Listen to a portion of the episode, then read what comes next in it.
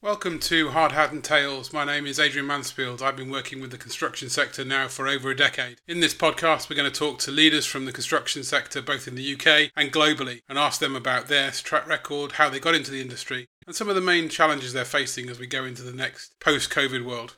Welcome to today's Hard Hat and Tales podcast, and I'm joined today by Stuart Wilkes and Annie Clift, who are both directors of Limeslade. And Limeslade is supports professional services across the construction and civil engineering market and a few other areas. And I suppose I should now turn it over to both Annie and, and to, to Stuart to give us a bit of a, a background to the, to the company themselves. So welcome to the podcast today, both of you. And uh, Annie, why don't we start with you? Would you give us a bit of a, an overview of yourself and, and the company. So Stuart and I met when we both worked for a firm of expert witnesses. Stuart was there for around 20 years. I was there maybe six years in the construction space. And we together looked after marketing, business development, and we ran events all over the world. And then Stuart decided to leave and set up Limeslade. And a year later, I left and joined him. And basically, what we do is similar to what we did there. We look after marketing, business development, and events for a whole load of different companies in the construction, engineering, legal sectors. And so our clients range from anywhere from kind of lawyers, barristers, expert witnesses, through now, you know, which is where we kind of started. And now we kind of look after project managers, quantity surveyors, construction technology, all sorts of different different kind of areas within the construction sector. Great.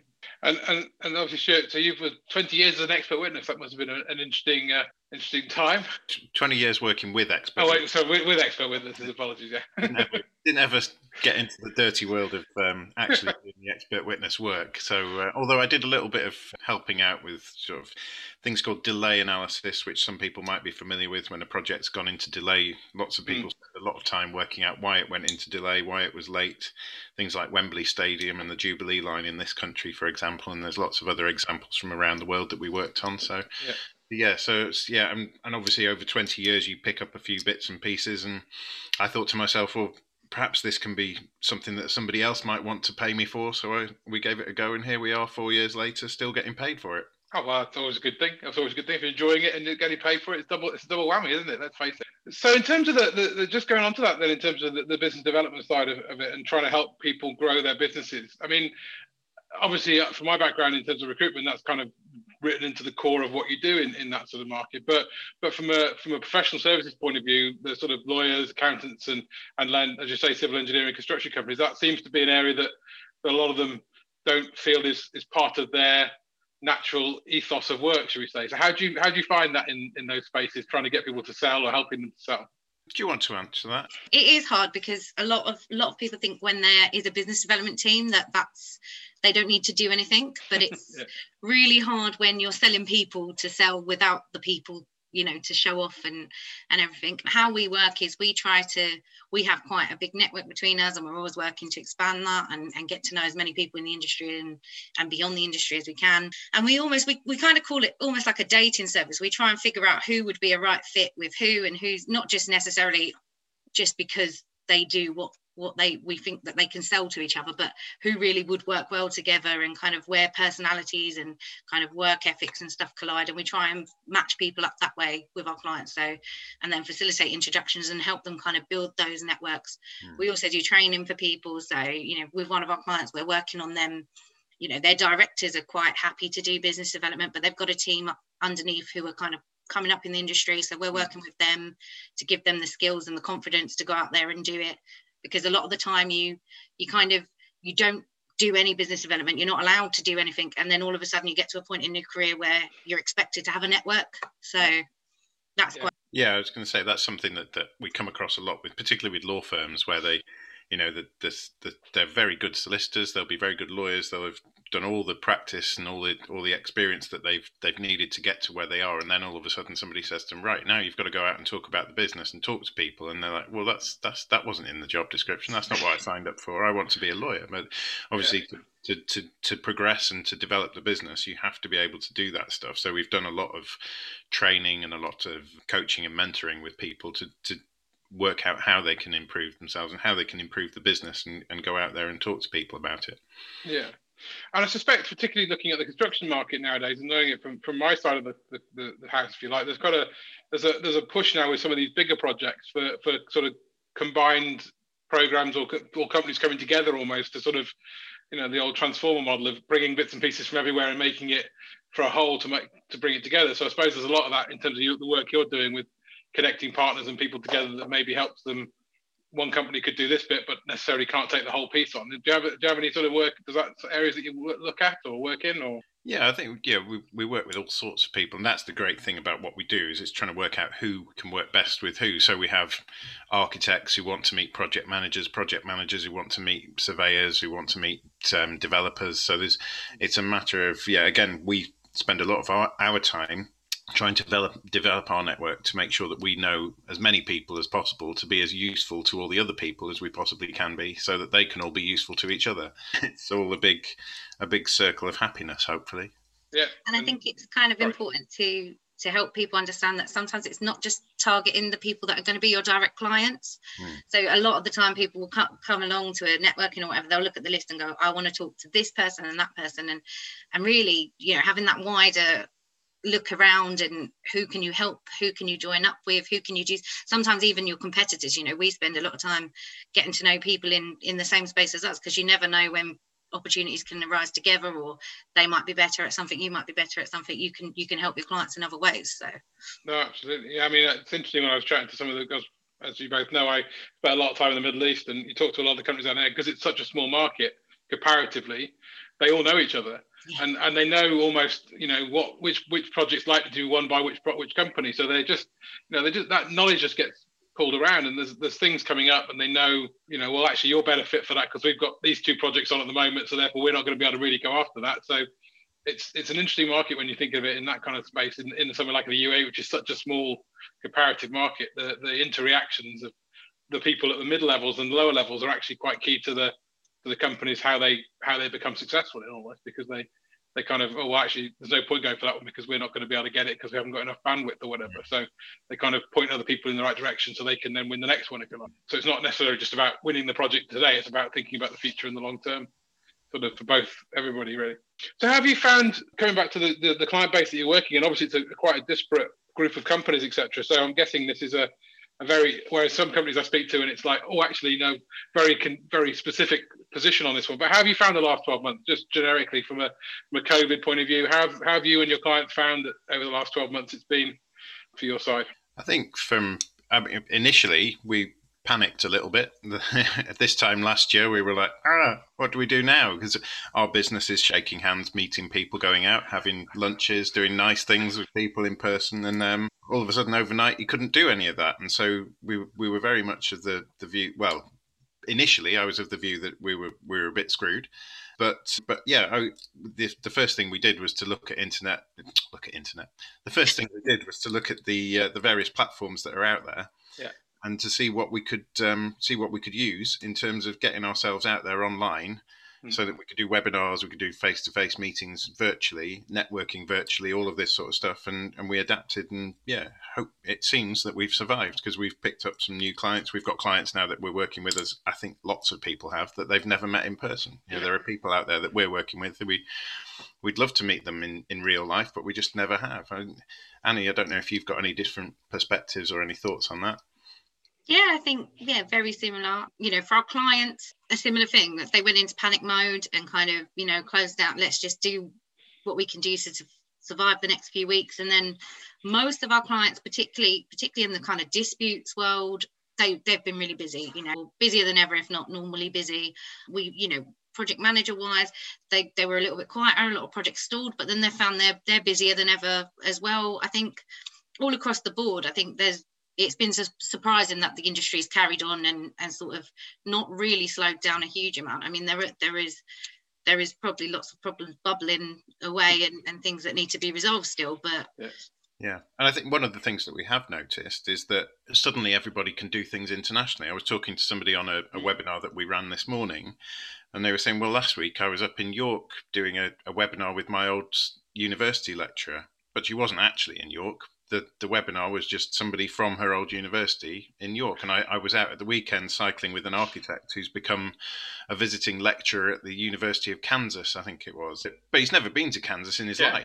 but you know all of these things that would people would never have thought of doing previously because you know Jerry, the architect from London, would never have bothered himself to become a, a visiting lecturer at the University of Kansas had it not been for Zoom and all these things that we've got now. So yeah, I mean, I think people have embraced that idea of you know being able to to, to be part of a virtual team or part of a group, and you know back to what you're talking about in terms of your client base, looking at those markets and opportunities overseas that perhaps they they wouldn't have done before because of the risk of you know having to get on a plane and go and spend four or five days out in the country to try and potentially win a project. There's a lot of cost mm. in that, implications wise, both in terms of lost cost potentially in the UK and and just the cost of going over there. So now you can do it via Zoom and via via the other mediums. I still argue that you probably want to get out, out there at some point to see them, but at least yeah. you can start the relationship with this model, can't you? So it's great. So it obviously sounds like your clients are embracing these sort of new new models in terms of webinars and, and, and other models podcasts and things like that, which are obviously becoming more prevalent recently. So that's something that your guys are, your clients are sort of looking at. Are they, are they on board with the webinar thing? Yeah, it's funny that the the first ones that we did. I mean, do you remember Annie? We we spoke to Paul and and Bill, our, one of our main clients, and they were like, "Oh, I don't think we should do that." You know, we were supposed to hold an in-person event the week of lockdown, and mm. so we was like, "This isn't going to go ahead." And Ministry was like, "Let's take it online," and they were like, "Oh, we've never done that before. You know, I'm not sure about this." And we said, mm. "We've been up. You know, we'd been up three nights." testing every possible webinar system we could find and yeah trying to break them all and seeing how they worked. So, you know, we was like, trust us, we can do it. We can do it. Now, now they're probably experts at it and they're doing it constantly. Yeah. As a result, they were one of the first people to do it. And so they've got a good following and they picked up loads of contacts and clients through being the first people through the door, which is, yeah, I mean, if you, if you find yourself in that situation and you suddenly, you take, take the bull by the horns and do something like that, it, mm. it can go one of two ways, I guess, can't it? Yeah. It could have gone horribly wrong, but it didn't, and yeah, and it's it's certainly paid off for them. Well, I think that's the benefit of having people like yourself around who can help, help guide and spend that time because they probably didn't have the bandwidth to do that yeah. three or four nights up looking at the different webinar solutions and, and breaking each one to make sure that's the right one. So the fact you've done that work for them means that they can then they can then produce it and deliver it properly, sort of thing, if you like, or, or, at least with some more confidence than they perhaps would have done if it was themselves. So coming out of this COVID scenario, and hopefully, as, as I was just chatting to Annie, actually having taken my daughter out for a few days of, of outdoor activities over the last week, which I think neither of us were match fit particularly for, uh, having not been out much over. There. How do you see the future coming? How, how is your how are your clients and your your customers? How are they viewing the next period of time as we come out of this this COVID uh, pandemic and into the sort of more new normal? Should we say? How's how's that feeling from your side? Go on, Annie. You... Yeah, I think everyone's optimistic. I mean, we're definitely looking forward to getting to see people in person again. Looking forward to putting on real in-person events you know that's something that we did a lot of and something that we both really enjoyed doing and part of the reason why we set up this business you know so doing that again will be really good and, and i think for our clients as well I, I think you can you can develop relationships through zoom and you can you can particularly maintain them but mm. nothing does beat the face-to-face kind of connection so I'd, i think we will be doing that i think it's been good for us in terms of internationally where say perhaps like Dubai, where we might have been there before a couple of times a year. Now we're catching up with people on Zoom and they're much more comfortable. So we are talking to people a little bit more, keeping those relationships a little bit stronger while we're not out there. But similarly, I think you know we're keen to get back out to the to the, the places in the world that we do business as well. So. Yeah, and I think the other thing that we're we're very keen to look into and, and working on at the moment is hybrid events. So, in terms of getting things moving again, I think there's going to be a lot lot of people who will be wanting to do things at home and some people who want to go out. And then we're going to have to cater for both of those people. Some people won't want to be out and about, so they'll want the Zoom things and the, the online things to continue. So we're looking into how best to stream stuff, how to do things virtually and in person, and see what the combinations are going to be like. Because that's the I think that potentially could be the next the next thing that people have to cope with is the fact that everything's going to be half and half. Hmm. People have got very comfortable with being on, online at home and, and not wanting to go back into the office and into into the world of shaking hands and meeting people again. Yeah, no, very true. I mean, I, Annie and, and both of you, I think that you know the I think from my side of things, talking about the Zoom thing, I think you've absolutely hit the nail from the the idea of you know you can you can keep relationships and you can talk to people and you can understand them, but I just think you know that idea of going to an event and meeting people and, and building it's so much easier to build a rapport with somebody new when you're you're at an event and you get introduced to them by somebody else and and you can kind of have that face-to-face contact. So the quicker and sooner we can get back to doing that, I'll, I'll, be one of those ones that's quite happy to sign up to that quite quickly. But but I do agree with. And I've looked at a few things now, and I think given the travel situation, and we talked a bit about the Middle East, and we'll come on to it a bit more in a second. But that idea of you know places like Saudi and Dubai and the UAE and things like that, where people are keen perhaps to look at things, but perhaps traveling there, particularly with things like the red list at the moment from the UK perspective, is tough. So that ability to have a hybrid event where people perhaps in the UAE can attend in person, but people from outside can can go along and, and sort of be there virtually for one of description. I think uh, there, there seems to be quite a few of those sort of models cropping up now, and I expect that's going to be the case for a few few months at least in terms of yeah. the rest of this year maybe, and even going on from there maybe. And another thing I was saying today is that I think people have got very used to their personal space. You know, so people like don't want to be fighting over the, the sausage sandwiches first thing in the morning and, and cramped yeah. into a little corner of a restaurant. So, you know, they'll be they'll be wanting to be a little bit further apart from each other. So I think venues and things like that are going to have to think about how they how they can maximize space and how they can use reuse the space. So again, you know, something we've spoken to architects and other people about over the last 12 months is how is space going to be used in future? How are how are buildings going to be used in future? Flats are going to need outside space. Everyone's going to want a balcony. Annie lives in a flat in in London that has no outdoor space whatsoever, and people yeah. are not going to want that sort of stuff in future. And similarly for venues and things like that, people again, we've been looking at what we can do in terms of the the big events that we used to run in person where people are next to each other or people are very close to each other making sure that there's going to be enough space for them to be able to keep away from each other if they want to so there's all yeah. those sorts of yeah lots of considerations going forward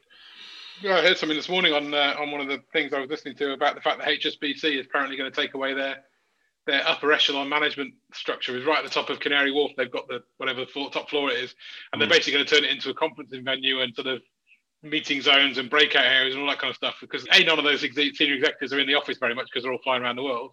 And b just as you say they're looking to use the space in a different way now. They're looking to uh, have those bigger areas for people to do events in meetings in or whatever it might be that gives people that kind of ability to be a little bit further apart than perhaps they would have been before. It just makes this. So you say looking at, at how those spaces can be can be used for, for people because you know I'm sure well you certainly guys have been. I've definitely been at these events where you're kind of not quite sardine, but there's a bit of a kind of rush for the buffet straight after the co- more the coffee things actually, particularly in the morning. Those 7:30 a.m. ones, the coffee machine gets quite a quite a hard working, doesn't it? From I'm not looking forward to again is is having to get up to get into central London for breakfast meetings.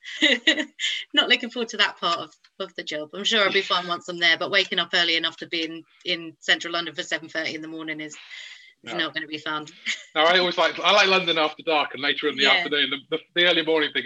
So we talked a bit about the Middle East, and uh, we all share a bit of a, a link there because I've spent the last three or four years basically working out of that market and that area. And I think, you know, from a civil engineering construction point of view, as I as I say to a lot of people, it, will be great when it's finished because they seem to be building so much over. I mean, not because it's, it is very nice, but but do you find that a lot of your your construction civil engineering and I suppose some of the, the, the other professional services companies are they looking at that that market, the Middle East, as a as a future opportunity, and are they growing in that sort of space or?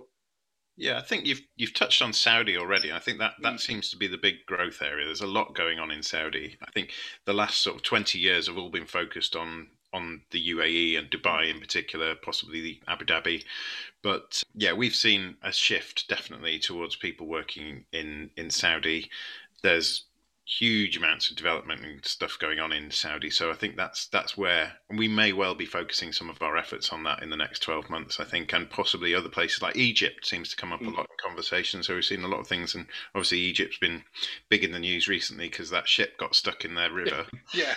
But yeah, so that there is all sorts of things going on out there. We've seen people coming back as well from the Middle East. So there's quite mm. a few people in our world who've come back to the UK who are looking and the cultural differences between here and there and they're, they're, they're, finding that things are a little bit different. So again adjusting to life back here where things are slightly different in the way that people interact and people do business together. So there's all sorts of sort of changes going on and that will carry on for the next 12 months undoubtedly.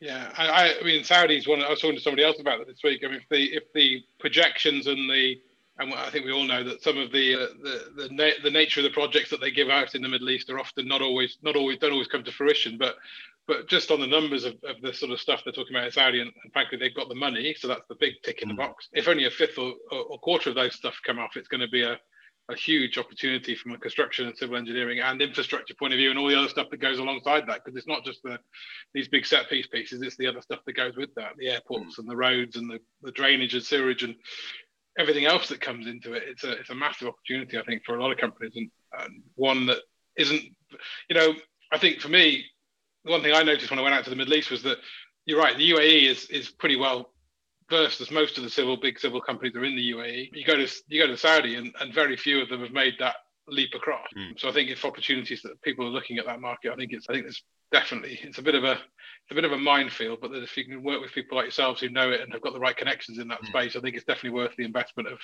of time because the opportunities will come. But you need yeah. to on ground really. It has changed a lot, Saudi as well, because I first went out there I'm trying to think when it was. It must have been about 10 years ago. And it was changing then. It, yeah. Becoming more liberal and it was becoming a lot more relaxed because they I think they recognized they need to source their you know the oil is not going to last forever. There's all those sorts of the usual kind of reasons for for changing the way that the economy works and so, yeah, so it was becoming more relaxed. I remember sitting in a restaurant and we were sitting next to a, a woman who didn't have a hijab on. So, and people said, you years ago, that would never have been possible. You would mm-hmm. never have sat in a restaurant in that situation. But things are becoming more relaxed and, and things do change over time. And I think it's going to become a far more attractive place to do business as, as mm-hmm. time goes on. Absolutely, and it's just I mean just just on a simple fact, it's, it's becoming easier to get in for the first. Mm. I mean, getting a visa for I remember well, I think I went first time about six or seven years ago, and just getting a visa was a I had to go to the Saudi embassy, I had to get things signed in triplicate and then stamped by grandparents that no longer not quite that bad. You know, we had to the, the process of getting there was just become so difficult. They didn't really want people in, but now it's a pretty pretty much not quite as simple as some other parts of the Middle East, but it is a pretty simple process to get in and, and go there. So not possibly in the COVID process, but mm. before that it was anyway. So what are, what are in terms of the other key areas? Where are you seeing from from your again your client base is a, is a wide breadth of, of areas, not just the civil engineering construction, but the professional services space as well. So where are you? Where else are you seeing your clients sort of seeing as the future targets or the future trends, or where are you seeing your your efforts being placed, should we say, from from those companies at the moment? I think geographically, the only other, well, one of the major places that we're kind of looking at is the Far East, the sort of mm. Hong Kong and places like that. I was thinking just yesterday. So we've had a, again, people moving away from the Middle East. So we've got a, an old friend of ours that we used to work with who's moved out to Hong Kong, and we've got an old colleague who also moved to Hong Kong last year. So there's a few people that we know who who are out there who are working in that sort of Hong Kong, Singapore, all of those sort of places out there. And there's again, there seems to be a lot going on. The the the Chinese as well. You know, one of the big things that came up at a conference I was at a few years ago was saying, you know, the, the Chinese are great imitators and they mm. are very good. You know, what we do in construction now, and and technology wise, they'll pick up and run with it. And so, yeah, our colleague who's gone out to Hong Kong is a technology construction technology specialist. He's working for the the main contractor out there, and the stuff that they're doing is yeah, it, it's fascinating, and he's he's he's actually doing a, a, webinar with us later this week on that whole subject of what Gammon Gammon Construction is the company he works for. Hmm.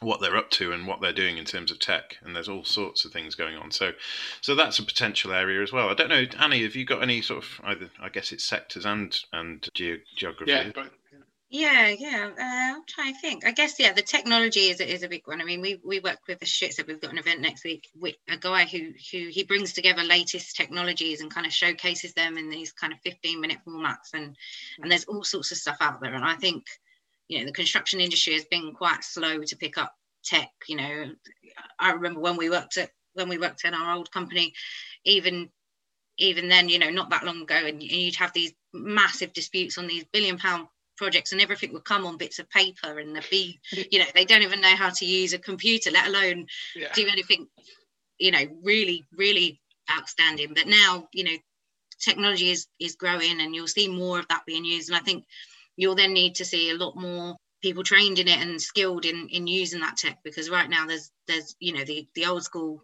kind of construction people don't have those abilities. Mm. um, so that's going to be a real growth area. And he's got a great anecdote about a an old colleague, which I think we can share because I don't think we're incriminating him at all. The, he, he once turned to us and said, "You know, I used to like the days when things were done on pen and paper, and we nobody could check your calculations." yeah, well, that's definitely yeah. That's what I mean. It's interesting because you know the idea of technology. I'm talking to some again, correct the Middle East, but some companies there now looking at the option of particularly things like BIM modeling, putting that out from the UAE and taking it and putting it in some of the Far East because you can get it done.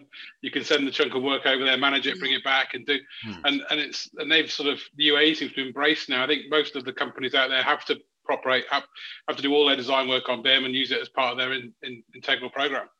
So they kind of they're trying to move in that tech space. Obviously, that's a quite a basic level, but you know, some of the stuff that you're looking at in China and Asia, and you're talking about some of this stuff that they're doing out there is, is even further up the, the state of the art curve, isn't it? Where you can virtual reality on buildings and how things are going to look and all this sort of stuff. It's um, yeah, and that's kind of thing that we do with uh, our client Phil, who's, who runs a series of events called Glimpse of the Future, and there's mm. loads of this stuff out there. There's so many different people sort of innovating, little businesses starting up and bringing all sorts of different technologies to the front. So it's yeah, there, there is loads of stuff going on in there. Well, yeah, I mean, you think about civil engineering construction as in a general term, and it's it's probably one of the only areas that hasn't really had a massive disruption to it in terms of mm. the way way things are done or way things have happened. It's not really it's not really had that big leap of, of changing the way things operate, has it? So some of this stuff pops is, is, at the forefront of that, and maybe that'll be the be the next uh, iteration of, of what the work we do stuff overseas, overseas and, and, sort of moving things through virtual.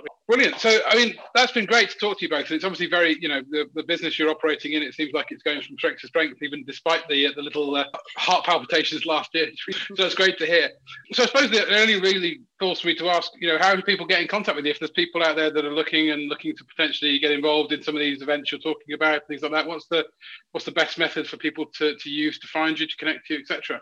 Um, our website www.limeslade.com. We're on social media. You know, you can drop us a line. Our contact details are on our website and on on you know we're on Twitter and LinkedIn and, and all the usual places. We're always yeah we're always happy to talk to people. We're always looking for people who are doing interesting things. We host so many events that we're always looking for speakers and and people with something different or interesting to say about the industry. So yeah. Yeah. Brilliant stuff. Well, we'll, get, we'll maybe put the link when we put the podcast out. We'll put the link on the uh, the link will be in the description below for those that want to go to the website and have a look at it, and then you can find Annie and Stuart on the various different social media platforms, LinkedIn, etc., etc. So, well, thank you very much to both of you today. I know it's uh, it's taken some time out to your, afternoon, but it's been very useful for hopefully for the listeners, and, and certainly has been very instrumental and keen for me. So, I just want to say thank you very much for the time you spent, and uh, wish you all the best. Thanks for having us. So thanks for joining me on Hard Hat and Tales this week. I look forward to coming back to you with more interviews from the world of construction over the next month.